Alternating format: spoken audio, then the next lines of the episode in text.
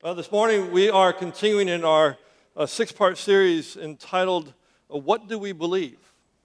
And, and that is the question that I would like for you to be asking as we go through the series. What is it that I personally believe? What is it that I have been taught in the past? What is it that I'm being taught in the present?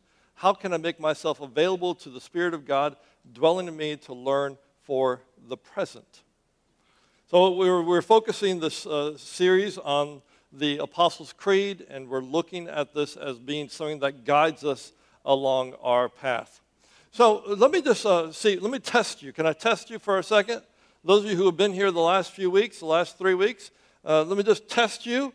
Uh, we, we, this is something I really want you to take home with you. So if, you have, if you're a guest here today, I encourage you to write this down. If you've been present for the last two weeks and you don't know this, I invite you to write this down. I'm just seeing if you're with me. So here are the things. I, I want to talk about, uh, we, we talk about the Apostles' Creed. We talk about a creed. What is a creed? What is the purpose of a creed? I just wanted to give you a quick test today, see if you can um, pull it out with me today. So there are the D to the third power, D the letter D, like dog, D to the third power. The first D stands for what? I'm not a very good teacher. No. The first one is define. So we, we need to define what we believe. That's what the Apostle Creed does. It defines for us what we believe. The second D stands for what? Defend. Defend.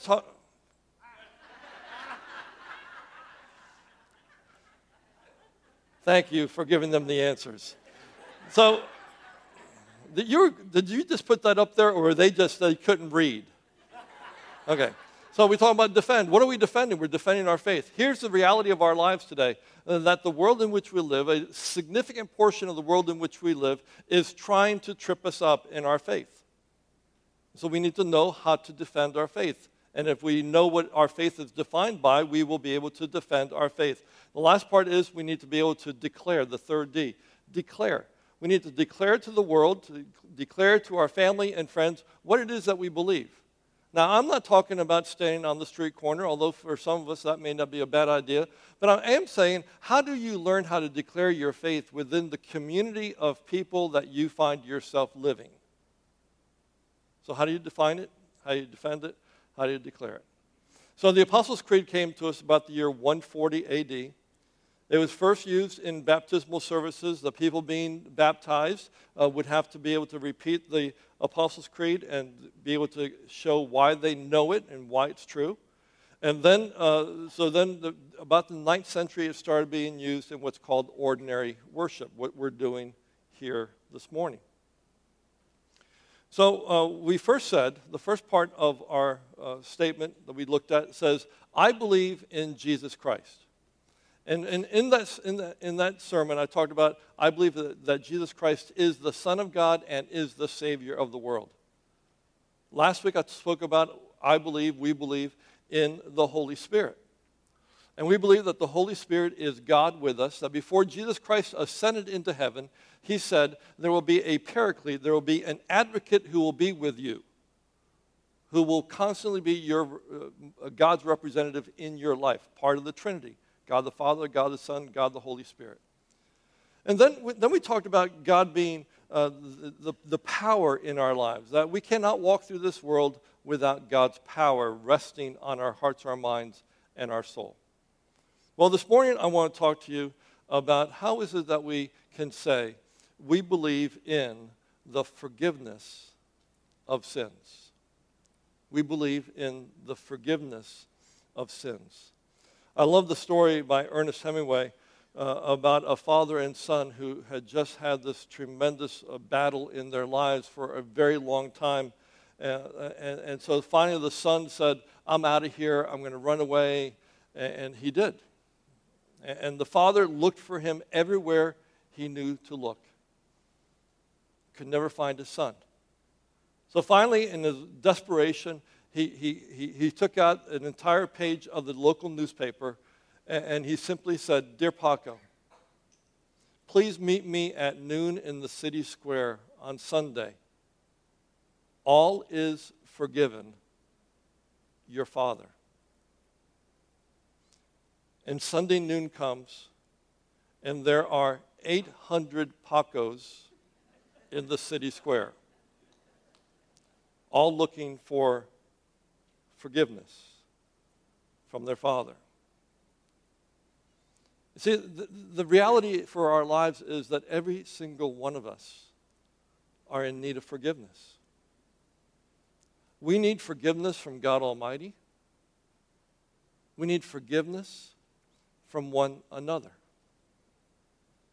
But I believe that it starts when we literally pour ourselves out to God and say, Father, forgive me, for I have sinned. So I wanted to share with you in these next few minutes uh, what it could be like, what it could feel like uh, for us to come in and literally take that which is holding us in bondage of one way or another, whether it be body, mind, or spirit. And how is it that we can present that, what it is in your, in your soul this very moment? And I want you to be thinking about that. What is it in your soul this very moment that is holding you in one form of bondage or another? And how is it that you can experience uh, this very moment as we sit here today, a sense of release and joy that comes when we surrender our lives to Christ? And we simply say, I confess my sins. I, I love this text from 1 John uh, chapter 1, verse 9. It says, If we confess our sins, God, who is faithful and just, will forgive our sins and cleanse us from all unrighteousness. So, uh, many of you who have uh, been a part of our congregation for quite some time now know that um, uh, I am a tremendous artist. Uh, I, I, I, just wanted to remind those of you who are laughing that I have sold my artwork for literally thousands of dollars. I did, literally. It was a fundraiser, and people had pity on me but, uh, but I wanted to say th- this, is, uh, this is as good as the artwork gets for me. But I, I want to talk to you just for a few minutes uh, about how we can look at uh, the power of sin. Uh, would, would you all agree with me that there is power in sin today? Would you agree with me? Now, listen to these two verses. I want to talk, if, you, if you're new, take out those sheets inside your uh, bulletins, inside your programs, and take that out. You'll need it for two reasons today. You, you might want to fill in some of these words. The first is this of the problem of sin. We all have that problem. Hear these two verses from Paul, Romans 3:23.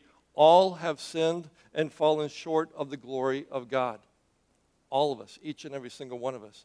Or from 1 John 1 8, which Robert read earlier in the service. If we say we have no sin, we deceive ourselves, and the truth is not in us. Well, I, would like to say that I think God has a plan that will cleanse us from our sin. And it begins right here. See, I, I simply love this image. This is, this is you, okay? It looks like you, right? Um, ben, looks like you, especially without the hair. Um, but, but I simply say, I, I, love this, I love this text where it says that you and I are created wonderfully and beautifully created in the image of God. Are there any better words than that? You, as you sit here this very moment, you are created, wonderfully created, beautifully created in the image of God. And God wants you to just have this experience with God as, as God the Father, God the Son, God the Holy Spirit. God wants us to, to hold on to the qualities of God that we normally attribute to women, the mother, and, and I look at that and I say, God, I, I want to experience the, the female side of God. Now, don't go crazy with me. But, but I'm just simply saying that we sometimes only look at the masculine side of God. I think we need to look at the, the fullness of God and, and that God holds me tight like my mother used to hold me. I love that image. But I, I look at this image of God uh, and, and uh, of us and I say, wow, you are made you are made in the image of God. So as we're image, as we're created in the image of God, I simply say that I think that we also have a target that we're supposed to be moving to. God is saying, I want you to be moving in a certain direction. And, and so we, we talk in the scriptures constantly about uh, a target for God, that we're moving t- closer and closer to God with everything that we say, everything that we do. And the benefits of moving towards God is simply this is that we have this experience of God's hope, God's love, God's joy, and God's peace falling down on us. And we get to experience this as the gift of God. Now, in order to do that, there's a decision that you and I need to make. And that decision is that we have to be aiming our lives towards the target. We need to be aiming our lives towards the target. And my question to you now is Are you aiming your life towards the target of living your life in oneness with God, in the presence of God, so that you can experience the fullness of God's love? Because there it is. How many of you want hope in your lives? How many of you want love? How many want joy? How many want peace? This is what God wants for us. And so you and I have to make an intentional decision to be focused on that. Now, there's something that has come along. And this happened back in the, at the first fall of humanity, and, and, and, it, and, it, and it's simply the human condition without God. And, and, and that human condition without God, uh, when, Adam, when, when Eve and Adam uh, chose to eat the fruit from the, from the tree. That human condition that we have a tendency to, to, to miss the mark of Christ to move our aim away from Christ. We have a tendency towards this human condition.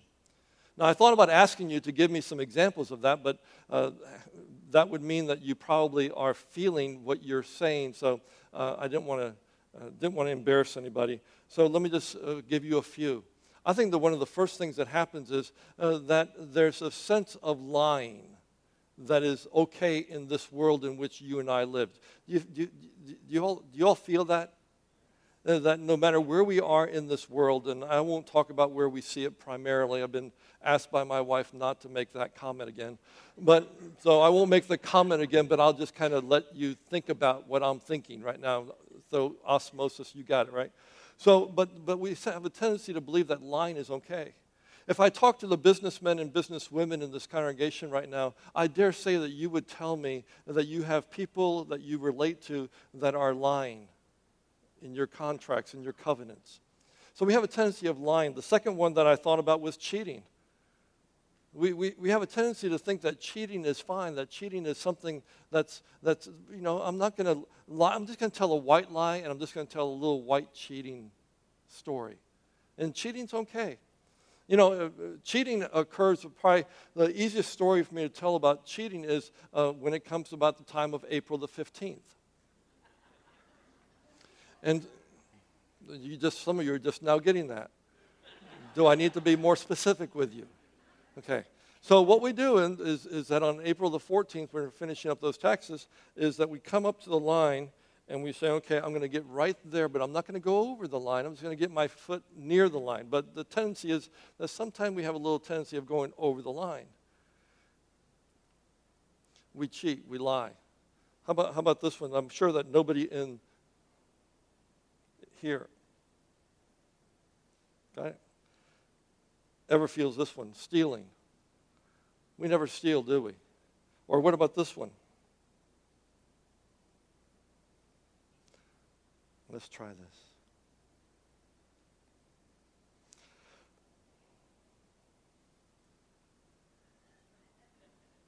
There we go. Our mouths. I, I, I, I won't go any farther there.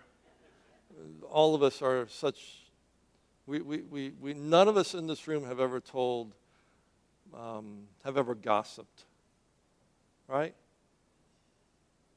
I'll let it go with that. so, so what, what happens is that um, there's a word, a Latin, a Greek word actually, it's hamartia. and hamartia simply says that when we're living our lives, we simply miss the mark. We simply miss the mark. And, and, and so that's what happens eh, in our lives. We miss the mark.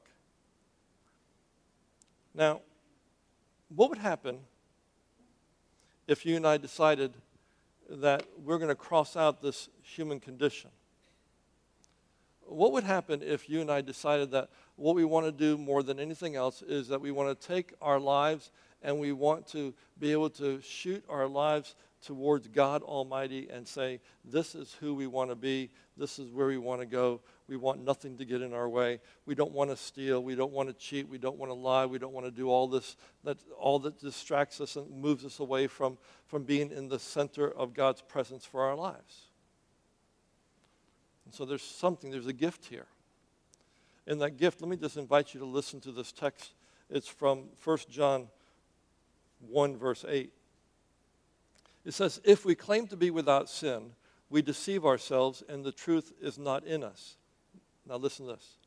If we confess our sins, he is faithful and just and will forgive our sins and purify us from all unrighteousness. If we claim we have not sinned and make him out to be a liar, and his word is not in us.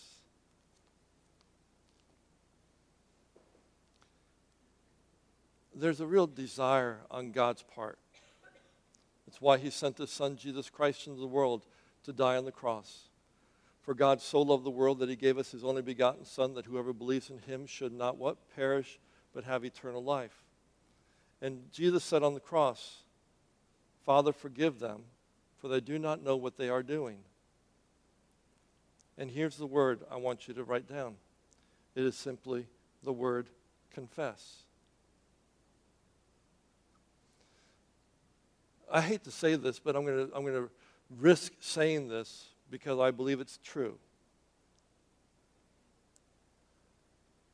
For those of you, for the reality is that the vast majority of us gathered in this room and watching at home,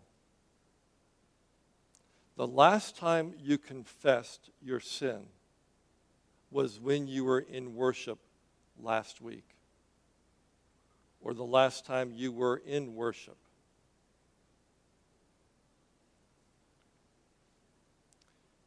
And see, we believe that confession is a major, significant aspect of, of who we are as the body of Christ. But it also doesn't just stop here. When was the last time you said, Father, forgive me for I have sinned against your perfect will?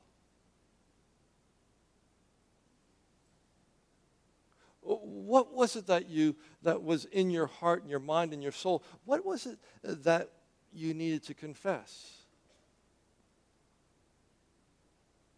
Is it a thought? Is it an action? And, and, and so i want you right now to pull out those teaching notes because on every teaching note there is a sticky note on it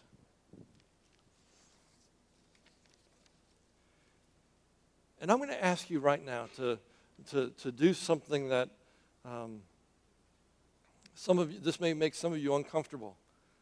Uh, you may not be feel free to, to write down uh, your sin, that which you want to confess, because uh, the person is, is next to you. But I, I simply want to ask you to, to, to, if you can, take a pen in front of you, take the pencil in front of you, and on the sticky side of the note, so you can fold it over and so nobody can see inside when you finish writing. But on the sticky side, I just simply want you to write down a confession. Lord, I confess this. Lord, I confess that. I just want to, I don't want to just preach about we believe in the forgiveness of sins. I want you to experience it. So, will you right now, as I'm going to ask Joe just to play a little bit behind, and just simply write, Lord, I confess my sin. And after you do that, then I'm, we're gonna, I'm going to ask the ushers to come back and present the offering plates again. And this time you're going to place your, your notes in the offering plate. And then Pastor Robert and I are going to take them up on the altar and we're going to pray for our act of confession.